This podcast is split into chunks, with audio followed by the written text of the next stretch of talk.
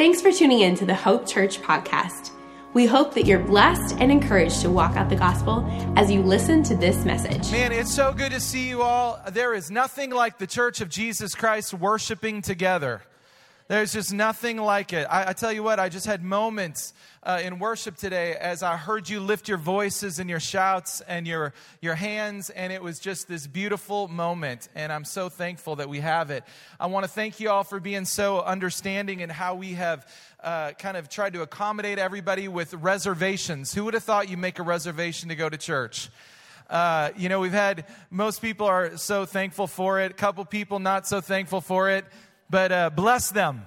Uh, I want to reiterate the reason why we do it, and that's because we, uh, prior to all of the last few months, we had zero seats almost available in all of our rooms. And so, by doing reservations, it allows us to not have hundreds of people lined up outside waiting to get in and not able to find a seat. How many are thankful for that? So, uh, we're, we're glad that we're doing this for this season. Can't wait till that is over. So, man, I feel like the Lord's given me something special for today. Um, I was hanging out with my girls a few weeks ago around our dining, dining room table, our dining room, dining room table, and uh, we were just playing some games and hanging out. And uh, we were talking about how excited we were to go to some friend's house that have, they have a lake house, and they'd invited us down, and so we were going to go down to the lake house and and uh, my, my middle daughter, Emmy, who's 12, she said, Man, I wish we had a lake house. And I said, Yeah, wouldn't that be so awesome? I said, Yeah, it's so fun, but I'm, I'm so pumped to go. And Ruby, our eight year old, she chimes in. She goes, Well, we kind of do. And I kind of said to her, I'm like, What do you mean?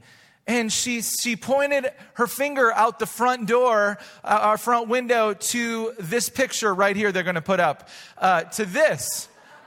And, uh, she said, We kind of do. And I said, What do you mean? And she pointed out to this, this very small pond that's about 50 feet out from the front of our house. And she says, We kind of have a lake house. And uh, I said, uh, uh, You know, really? And uh, I, you know, honestly, calling this even a pond is being generous. It, it's, it's more of like a swamp that fills up and then, uh, you know, goes dry. Um, but I just started laughing, and she looks at me like, Why are you laughing? This is not funny. And I, I, just, so I started laughing some more. I said, Rubes, I love how you think. I love how you think we have a lake house. I love how you see. And uh, I've been thinking about that little, you can take it down if it's still up there. We don't need to see that any longer. Um, I've been thinking about that little conversation we have had ever since. Um, how I saw a swamp, Ruby sees a lake house. I saw a swamp, Ruby sees a lake house. And I, I have to tell you, I'll be honest with you, if we ever go to sell our house, I'm pretty sure we're not going to be able to list it as a lake house. Right? But, but I love the childlike wonder of how Ruby saw. And I, I've been thinking about this that how we see impacts everything. How we see impacts everything. And I'm calling the title of this message this morning, What Do You See? What do you see? And I believe that the Lord has something really special for us today. So if you would turn with me in, in your Bibles to the book of Numbers. And we're going to be in chapter 13 today. The book of Numbers is filled with the story of God's people, the children of Israel, wandering in the wilderness. As you, you know, they wandered in the wilderness for 40 years before they got to go into the promised land. And back in Genesis, the Lord spoke to Abraham and he said, he told him that he had a land for his people and that land that he was going to give them was what they said was flowing with milk and honey. And that represents that this land that was going to come to the children of Israel was a land of provision it was a place of protection and it was going to be a place of abundance. So here we are in Numbers 13, and Israel, the children of Israel, are standing literally on the edge of entering into that promised land. The Lord had brought them out of Egypt through the wilderness, and now they're standing literally at the land of Canaan, and the promised land is right in front of them. And He's told them, This land is yours. And in Numbers 13, we'll start with verse 1. We're going to kind of work through the chapter this morning. the Lord spoke to Moses, saying, Send men to spy out the land of Canaan, which I am giving to the people of Israel. And then the Lord specifically, he tells Moses, he says, I want you to send one man, I want you to send one leader from each of the tribes of Israel, and I want them to go out and I want them to scout out the land spy out the land. Now, guys, these were not like Tom Cruise Mission Impossible spies. Okay, these were not like your Jason Bourne spy. These, these weren't like the spies that Joshua sent out to scope out Jericho. These were actually just a representative, a leader, an elder of all the different tribes. And so Moses does what God tells him to do, and, and he goes and he sends these guys off and he says, Look over the land, see what the land is like. Assess the people that are in the land. Are they big? Are they small? Are, this, are the cities camps or are they like fortified with walls? Check out the soil. How many know if you're going to move into a new land and, and you're going to raise your own food, you know, it's important that the soil's good. Check and see what the soil is like. Is it rich? Is it barren? He tells them, be of good courage and bring back samples of the produce of the land because I want to try it. It's grape season. Bring back some grapes. So these 12 leaders, they go, they spy out the land as Moses commanded them, and they arrive at this valley, says of Eshcol, and it says they cut off a branch with single clusters of grapes, and the grapes are so big that they have to have two guys, you know the story, have two guys sling them over a pole to carry them back. They're that big. How many say that's some big grapes? I'd like to grow some grapes like that. It'd be amazing.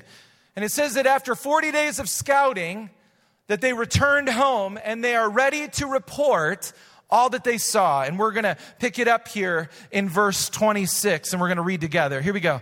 It says, And they came to Moses and Aaron and to the congregation of the people of Israel in the wilderness of Paran at Kadesh, and they brought back word to them and to all the congregation and showed them the fruit of the land. And they told him, We came to the land to which you sent us.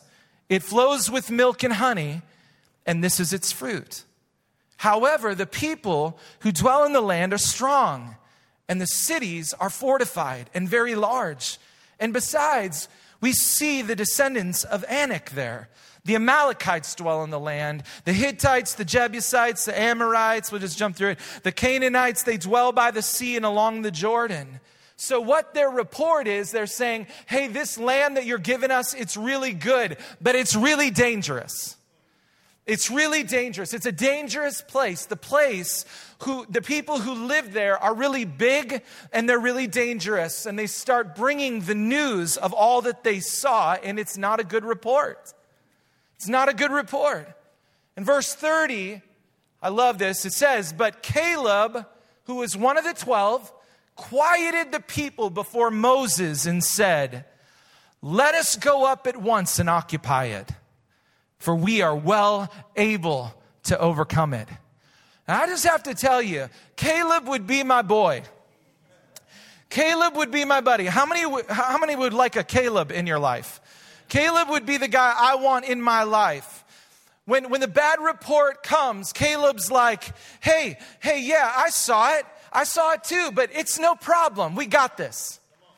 It's no problem. We got this because God's got this. How many know that if God's got this, he, we've got this? That's great grammar, right? Yeah, if He has it, we has it. it you can quote me on that. Not online, though. Don't put it out there. He's saying no matter how big or how many the enemies are, if the Lord said take the land, you can take the land. No matter what's, what you're seeing, if the Lord says it's our land, it's our land. If the Lord says it's yours, it's yours. It doesn't really matter what I see in front of me. He says, if as long as I can see what my father's seeing, I'll be okay. And he said this, it's ours, so let's go up at once. But he had to quiet the people. How many know sometimes you have to quiet the people? How many know sometimes you have to quiet the voices around you? This is a moment where we have so many voices, and I believe it's also a moment where we have to quiet some of the voices. Sometimes we have to quiet our own hearts as well because the voice inside of us gets so loud that isn't the voice of the Spirit, it's the voice of the noise around us. And sometimes we have to quiet the voices. Verse 31, it goes on Then the men who had gone up with him said, We are not able to go up against the people, for they are stronger than we are. So we've got opposition here to the word that Caleb's bringing. So they brought to the people of Israel a bad report. Can we all say a bad report? Of the land that they had spied out, saying, The land through which we have gone to spy it out is a land that devours its inhabitants. And all the people that we saw in it are of great height. And there we saw the Nephilim, and we seemed to ourselves like grasshoppers and so we seemed to them. I want to say that again. And there we saw the Nephilim, and we seemed to ourselves like grasshoppers, and we seemed to them. I want to say that again. We seemed to ourselves like grasshoppers, and so we seemed to them. This is the mindset, this is the framework of the report that they are bringing back to Moses. We are not able we are not able, they are stronger than we are. Have you ever said those words before? We saw the giants, we saw the Nephilim, and we seemed to ourselves. And we seemed to them, seemed, S E E M E D. The word see is in there. We seem to ourselves. We seem to them like grasshoppers. We seem so small. We seem so small. Grasshoppers were the, were the smallest edible creatures in the ancient world, so that's not a very good comparison. It's not, who, want, who wants to be eaten up, right? Who wants to be devoured? They literally believed that they would be eaten alive. And here lies the problem with the report. I want to say this to you today. The root of the problem with the report was in the seeing. The, re- the root of the problem with the report was in the seeing. We see ourselves. We see ourselves. We see what we aren't. We see who we aren't. We see what we can't do. We see what our abilities would never allow us to do. That's how we're seeing. We're seeing ourselves. We're seeing ourselves and we see the problem as well. We see the problem is so big. We see the problem is so great. We see the problem is so huge, but they weren't seeing who he was in the midst of this and they couldn't remember what he said because they couldn't see. This is how they missed it. Church, I want to just say to us today, in the moment that we're in, I believe that this is how we can miss the moment we're in too. That there's this cycle in a moment where we're called to do something, where we're called to step out into new places, where we're called to take land. That when we start focusing on ourselves, thinking about what we aren't, a cycle begins to happen in us. We see our limitations, we see what I'm not, and then we start seeing the greatness of the problem around us, and then it cycles. And then before we know it, we've talked ourselves out of what God told us. We think about all the promises in the Word of God. We read them and we say, Yeah, our spirit comes alive, but then we start looking at ourselves. We start seeing what we aren't, and then we start seeing the obstacles around us, and all of a sudden we forgot what He said. This is what is happening in this moment here. This cycle and this breakdown happens. The breakdown happens in the seeing. And most of the time, it isn't so much what we're seeing, the issue is in who we're seeing. It's in who we're seeing. And that's exactly what giants want to do. They tell you you're too small, they tell you you're not strong enough. They tell you you can't. They tell you you won't. They, they tell you you're not big enough. You're not powerful enough. Use intimidation. Have you ever experienced giants like this in your life? I'm not trying to glorify the giants, but I'm asking you have you experienced giants like this? They try and intimidate you. Intimidation is happening right now. You won't be able to overcome. The opposition is just too great. And it makes you question did God really say that even? Did God even really say that? Is that what he really meant? Is that what he really meant? And this is what the enemy does. That's what the voice of the stranger does that Jesus says happens. Comes to lure our ear. The stranger comes to lure our gaze away, to fixate your eyes on you and fixate your eyes on a problem. He comes to kill, steal, and destroy everything in sight and make us feel like little bugs. Hmm. I'm feeling this. I, this message is for Josh Thompson as well, just so you know. I'm preaching to you and to myself today. Amen? But the enemy loves to consume God's people with low self esteem. The enemy loves to consume God's people with the idea that we are powerless in any given moment, helpless, hopeless. These things kind of start to begin to set in. Sometimes initially they're really subtle, but then they begin to break in because if we get our eyes fixed on ourselves, it means our eyes will not be fixed on Him. If I get my eyes fixed on the problems around me, which is easy to do right now, my eyes cannot be fixed on Him because I cannot be fixed in two places. And this is what's happening here in this passage. Fear, doubt, unbelief has consumed them. They only could see what their natural eye could see. And what they saw consumed their thoughts, where they actually couldn't see that the Lord had promised them the land anymore. Fear does this. Fear makes you do crazy things. Fear, fear makes you not be able to see straight or think straight. And when you don't see right, you don't think right. And it can make you forget who God is in a moment. It can make you forget who you really are. And it can make you forget who you're really called to be when fear has its way. I believe today the Lord is breaking off a spirit of fear off of people in this room, in the other room, online today, that we didn't even know that it was there, but the fear has come in slowly, and all of a sudden it's turning us into our, our, our little grasshoppers in our minds. Believe he's breaking that off. His love, his goodness is breaking in today, church. The next verse, verse 1 of the next chapter, chapter 14, says this. It says, So this is what the report is. They're, giving this report, and then it says, Then all the congregation raised a loud cry, and the people wept that night. And all the people of Israel grumbled against Moses and Aaron. That's what we usually do when we don't like something. We grumble against a leader. the whole congregation said to them, Would that we had died in the land of Egypt, or would that we had died in the wilderness. Why is the Lord bringing us into this land to fall by the sword? Our wives and our little ones are going to become a prey.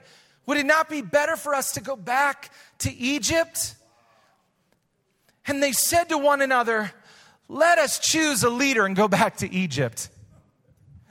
Because we always think if we have a different leader, it's going to get fixed. Have you watched history? Some things get fixed, some things don't, right? Fear intimidates. Fear is deadly. It's deadly. Its assignment is to make you want to go back. Have you ever realized this about fear? The assignment of fear is to make you want to go back. It actually gives you amnesia about where you left. Fear gives you amnesia about the place that you left. I want to assure you today, and I don't know, I don't glorify the works of the devil. I want to glorify Jesus. I want to fix my eyes on him. But I want to tell you and assure you that there are assignments, real assignments of fear and intimidation that have been sent to keep you from stepping into who you are called to be. It's just the truth. You know, I, I, tend to just not think about that at all until you have a moment where you come into the realization there is warfare over my life. There is warfare over our lives. I want to tell you there are real assignments to intimidate you, to hold you back, and most of the time they're very subtle and not very obvious, but there are assignments to hold you back from entering into who you're called to be. I heard this quote years and years ago. And to be honest with you, I never really gave time to think about what it even meant. I kind of just heard a little soundbite or read it somewhere. But it was by Kris Vallotton. And he said this He said, The dogs of doom stand at the doors of your destiny. When you hear them barking, you know you're. near your promised land. I, I want to just say that again. I, I, literally, the Lord reminded me of that. I don't even know how in the last week. And all of a sudden that came to my mind. I was like, this is what he was talking about. The dogs of doom stand at the doors of your destiny. When you hear them barking, you know you're near your promised land. Church, have you ever heard those dogs barking? have you ever heard those suckers howling? I have. Some of you might feel like those, those dogs are howling right now. I want to encourage you today that the, they howl the loudest when you're closest to your promised land. That's not just Pentecostal hype, that's the truth. They howl the loudest when you are at the, at the door of your promised land. They bark the loudest when you're stepping into promise. I've experienced this in my life, and it's disorienting because it feels like the opposite should be happening when you're walking into something good. Have you ever been walking with the Lord, walking into a place that He's calling you to walk into, and all of a sudden things just begin to, man, obstacle after obstacle press? You're like, what am I doing wrong? In this mindset that, like, if I'm doing what's right, things should be going well. If I'm doing what's right, if I'm stepping into where God is calling me to, it should be easy. Church, have you seen what happened to Jesus? Have you seen what happened to the disciples? I mean, this, this idea that, that this, this Christianity does not come with difficulties and troubles is a false gospel. Church, I want to tell you today when we are stepping into new places, there will always be opposition, but there will always be grace and power and anointing to step into them. It can be disorienting. Jesus even said it. He, he warned us. He said, Hey, in this world, you're going to have trouble. But he said, Take heart. I have overcome the world. Just say the difficulty, the resistance that you're facing. I want to encourage some of you today. The, the resistance and the difficulty that many of you are facing right now to get you to stop, to quit, to roll over and just lay dead the giant, whatever it might be, that's trying to scare you out of where you're going and to, and to convince you to not believe what the Lord has spoken to you, it's barking so loud because you're a child of promise. It's barking so loud because you're a child of promise and you're taking ground and you're stepping into a greater measure of who you were made to be and to release who you were made to be. Church, I hope this is encouraging you today. I believe this is for us. I believe this is for us. We see it here in the children of Israel and it's just come alive. I wasn't even reading in Numbers and I was on a prayer walk and the Lord said, Joshua and Caleb. And I just went and I just began to read through it and I began to just hear him say this for us today. The dogs of doom were barking so loud at these, at the children of Israel in this moment. They're going nuts, in fact. They're barking like crazy, kind of like my dog does when, when, you know, it sees a raccoon or a possum or anything that's on our property. It's, he'll just start barking, you know, and, and that's, that's what is happening here fear, intimidation. It's cruel to the point that so strong, the fear overcame them so much that they, they, they wish that they had died in Egypt, that they wish that they had died in the wilderness because now they're afraid that the, the land that the Lord's promised them is where they're going to die by a sword. And because they're so consumed by fear and they're so consumed by doubt, they begin to question the goodness of God. They begin to question the character of God. Has this ever happened to you in a, in a cycle of difficulty, in a cycle of setbacks, in a cycle where there are giants surrounding you, where you begin to question the goodness of God? This is what they're doing. The character of God is in question because of the report that they were hearing, because of what the 10 spies saw with their eyes. But what they don't realize is that they're at the door of their promised land, literally.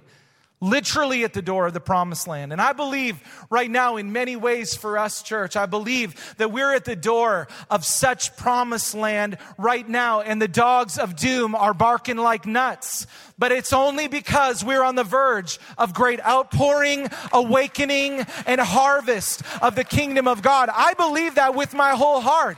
There is nothing else that makes sense about this moment except that we are coming to a place of great need in the Lord. And I believe the church is coming to that place where we say, God, we've got to have you.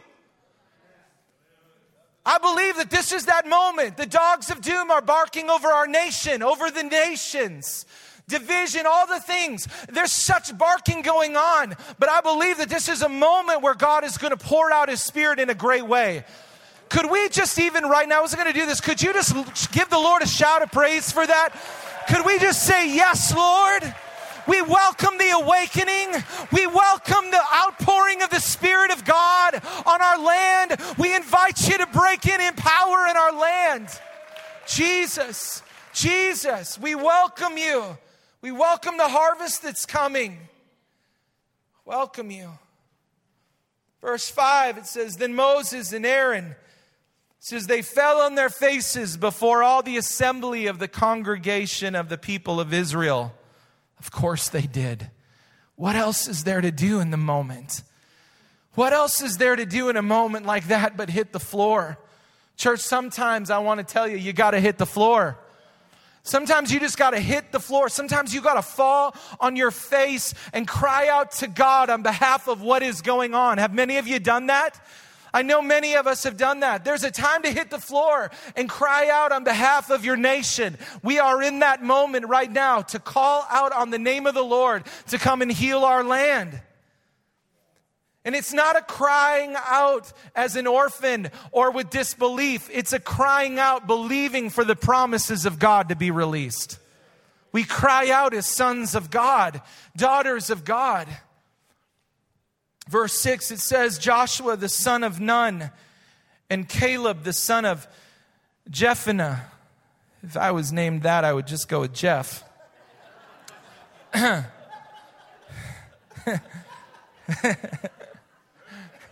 That was kind of funny.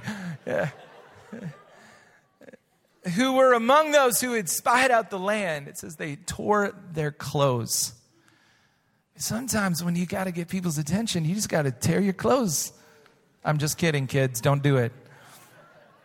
Said to the congregation and the people of Israel, is actually what they did to grieve. They were grieved by what was happening in this moment the land which we passed through to spy it out. Joshua and Caleb are saying this now. The land which we passed through to spy it out is an exceedingly good land. If the Lord delights in us, he will bring us into this land and he will give it to us, a land that flows with milk and honey. Only do not rebel against the Lord, and do not fear the people of the land for they are bread for us. Their protection is removed from them, and the Lord is with us. Do not fear them. That's a good word, isn't it? And then it says, All the congregation said to stone them with stones. but the glory of the Lord appeared at the tent of meeting to all the people of Israel. What a scene, right? What a moment. How many are thankful for the glory of the Lord appearing? I'm like, come on, glory of the Lord. How many know, though, that whenever, just because you're bringing good news, people still want to stone you? we see that on Facebook daily. that was supposed to be funnier than you laughed, but don't worry, I'm not going to talk about Facebook. Okay. Joshua and Caleb, though, they passionately raise their voices, and the vo- their voices are full of hope. Their voices are full of, they're like, guys, it's, the land is so good. The land is so good where we're going. God gives good gifts to his kids. This is my language now of what they're saying. We've seen it with our eyes. He's given it to us. Just don't rebel against God. Just don't rebel against him and don't be afraid of those people. What a word. I feel like that's a word for us today. Don't rebel against God and don't be afraid, and you'll take the land. Walk in righteousness, walk in obedience, walk in righteousness, walk in obedience, walk in trust, and do not fear, and the land will be yours. Moses, I won't read it all. He goes on, he intercedes for the people. You've heard the story. Ask God to forgive them for what they're doing and what they're saying. According to his great love, God answers, God answers his prayer. He forgives them. But he tells Moses, he says this None of these men who've seen my glory and the signs that I did in Egypt and who have not obeyed my voice shall see the land that I'm giving them. And what was to literally be a journey of days turned into 40 years of wandering because they believed the wrong report. They believed the wrong report. But this is what God says to Moses in verse 24. He says this, but my servant Caleb, because he has a different spirit. Can we say different spirit? Different spirit. And has followed me fully. I will bring him into the land which he went, and his descendants shall possess it. Wow. Caleb has a different story. Caleb's a different story. Caleb's a different story. What a powerful line. He is a different spirit. He is a different spirit. He follows me fully. He is a different spirit and he follows me fully. What does a different spirit look like? I think as we look at Caleb here, we're seeing a man that's, that's full of vision, right? He saw the land as a possession that God had given to his people. The other 10 saw it in the natural. Caleb saw it in the spirit. Caleb saw what the others couldn't see. He saw it in the spirit. He saw what the others couldn't see. He was a man of faith. This different spirit looks like being people of faith who didn't fix eyes on obstacles. The obstacles were real, but he believed God was more real. We don't pretend the obstacles aren't there. We're just more aware of him than the obstacles. Caleb was more aware of God than he was of the giants. And he persevered. That's another one. What does a different spirit look like? He's a perseverance. He had, he'd been in slavery in Egypt. He'd been surrounded by the negativity. He'd been surrounded by the, by the murmuring and the grumbling, but he pressed into what God had said and he persevered and he was full of encouragement. How many right now know it's an, a time to be encouraged? It's a time to stay encouraged, where our spirit stays encouraged. To stay encouraged, you have to quiet the voices around you. To stay encouraged, you have to silence the voices around you. If you're watching more news than you are praying, I'm telling you, you're going to be full of fear, you're going to be confused, you're going to be hopeless. And I'm not railing against anybody. I'm just saying, I know how addicting it can be. When I read news, sometimes it wants to pull me in, and I have to say, no, no, no, no. I'm paying attention to the Spirit of God that's in me, and my spirit is starting to feel discouraged. I want to strengthen myself in the Lord, encourage myself in the Lord, so I can see what He's seeing. Yeah, that's a good word. I'm going to close in just a couple of minutes here. Tyler, you can come up. But here's what I feel like in all this that the Lord is really wanting us to see this morning in our time. It's 12 leaders. They're sent to go. Get this with me. They see the same land, they see the same dangers. They see the same enemies, they see the same giants. They all looked at the same landscape. Hear this, guys. And yet, two come back having seen something different. Two come back having seen something different. Two come back with a very different story. Two come back with a very different word. And the story is that they were seeing from what God had said, they were not seeing from what their eyes had seen.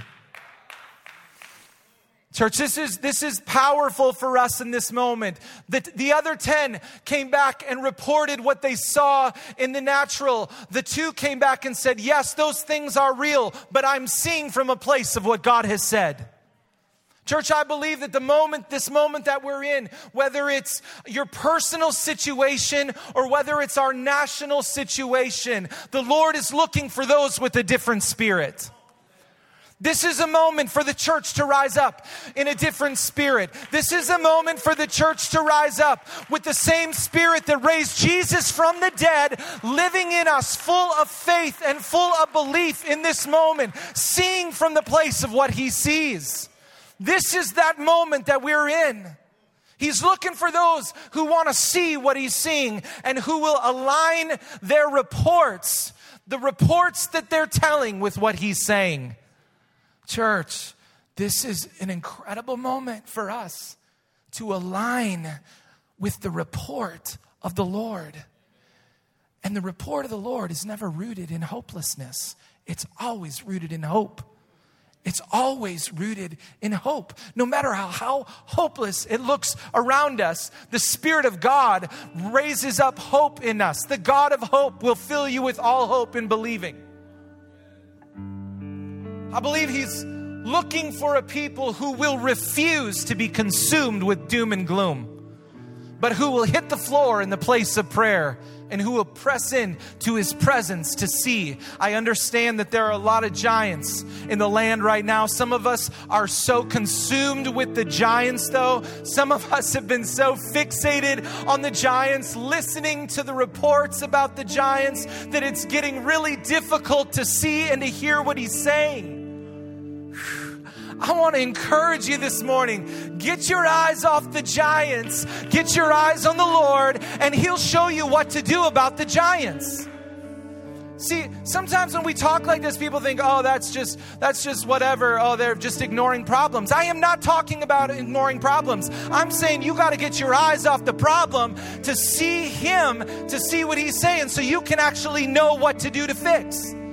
What would happen if the church of Jesus Christ hit the floor, fixed our eyes on Jesus, and actually came back with real solutions to the issues in America? I'm not talking about stepping out of not being a part of that. We should be in every role of leadership in the, in the country. We should be a part of government and, and, and school and education and all the realms of influence in society. But, church, we can't go in there with the wrong report. We got to go in there with the right reports. Whose report will we listen to? The 10 bad reports that came, this is what really hit me too. They were from elders and leaders of the 10 tribes. But they had the wrong report. The majority was wrong. The, the minority was right. Church, uh, be careful of the crowd, whatever crowd it might be, whatever extreme it might be. Stay away from the crowd. Get away from the crowd. They, this, they, they followed the wrong story, the wrong report, and they left God out of their calculations. God fearing leaders left God out of their calculations. Joshua and Caleb saw the inhabitants, they saw the obstacles as things that they would overcome because they were convinced that God's purposes would be fulfilled. It wasn't that they weren't aware of the problems, it's that they were not consumed by them. They were consumed by the word of the Lord. This is a moment for the Joshuas and the Calebs to rise up in the land. I believe to rise up in the church. Church, the church is to lead the way. Every believer is to lead the way of society. I believe it's a moment for the Joshuas and the Calebs to rise up, those who have a different spirit and who follow fully after Him, full of faith, full of trust full of the Spirit. In the midst of all of the bad reports and the bad news and the calamity and the pandemic, in the midst of the barking of the dogs of doom, oh, that we would rise up. This is what I see. I see a church rising up and really seeing what He is seeing so that we can say and we can do what He is saying and doing. I was thinking about this. Jesus said, I only do what I see. I only do what I see my Father doing. He only did what he saw the Father doing. Church, we have to see so we can do what he's doing. What if a bunch of the stuff that the church has tried to do over the years didn't work because we actually weren't seeing what He was doing? But now, what if we posture our eyes and our gaze to see what He is doing so we will know what to do? You stand with me this morning? We're running out of time, and I really want to pray over you.